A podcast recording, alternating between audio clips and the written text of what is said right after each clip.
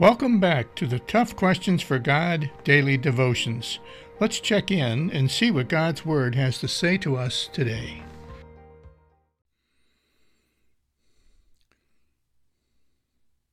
Today I want to read to you from the book of Psalms in chapter 112. And it's talking about not fearing bad news, which we all face at times in life. And here's what it says He is not afraid of bad news, his heart is firm, trusting in the Lord. You know, very simply, it just says trust in God, and, and the rest of it, it just goes along with it. You know, it's like trusting in God, even though you know that the problems are coming.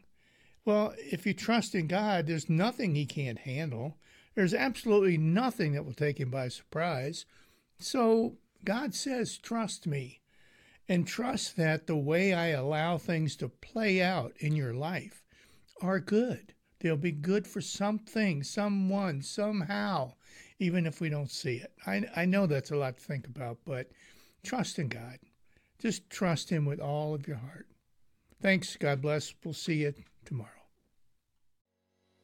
I'd like to say thanks for checking out my latest post. If you'd like to see more like that, go to the website listed here, and there you're going to find all kinds of different resources available. Thanks, and God bless.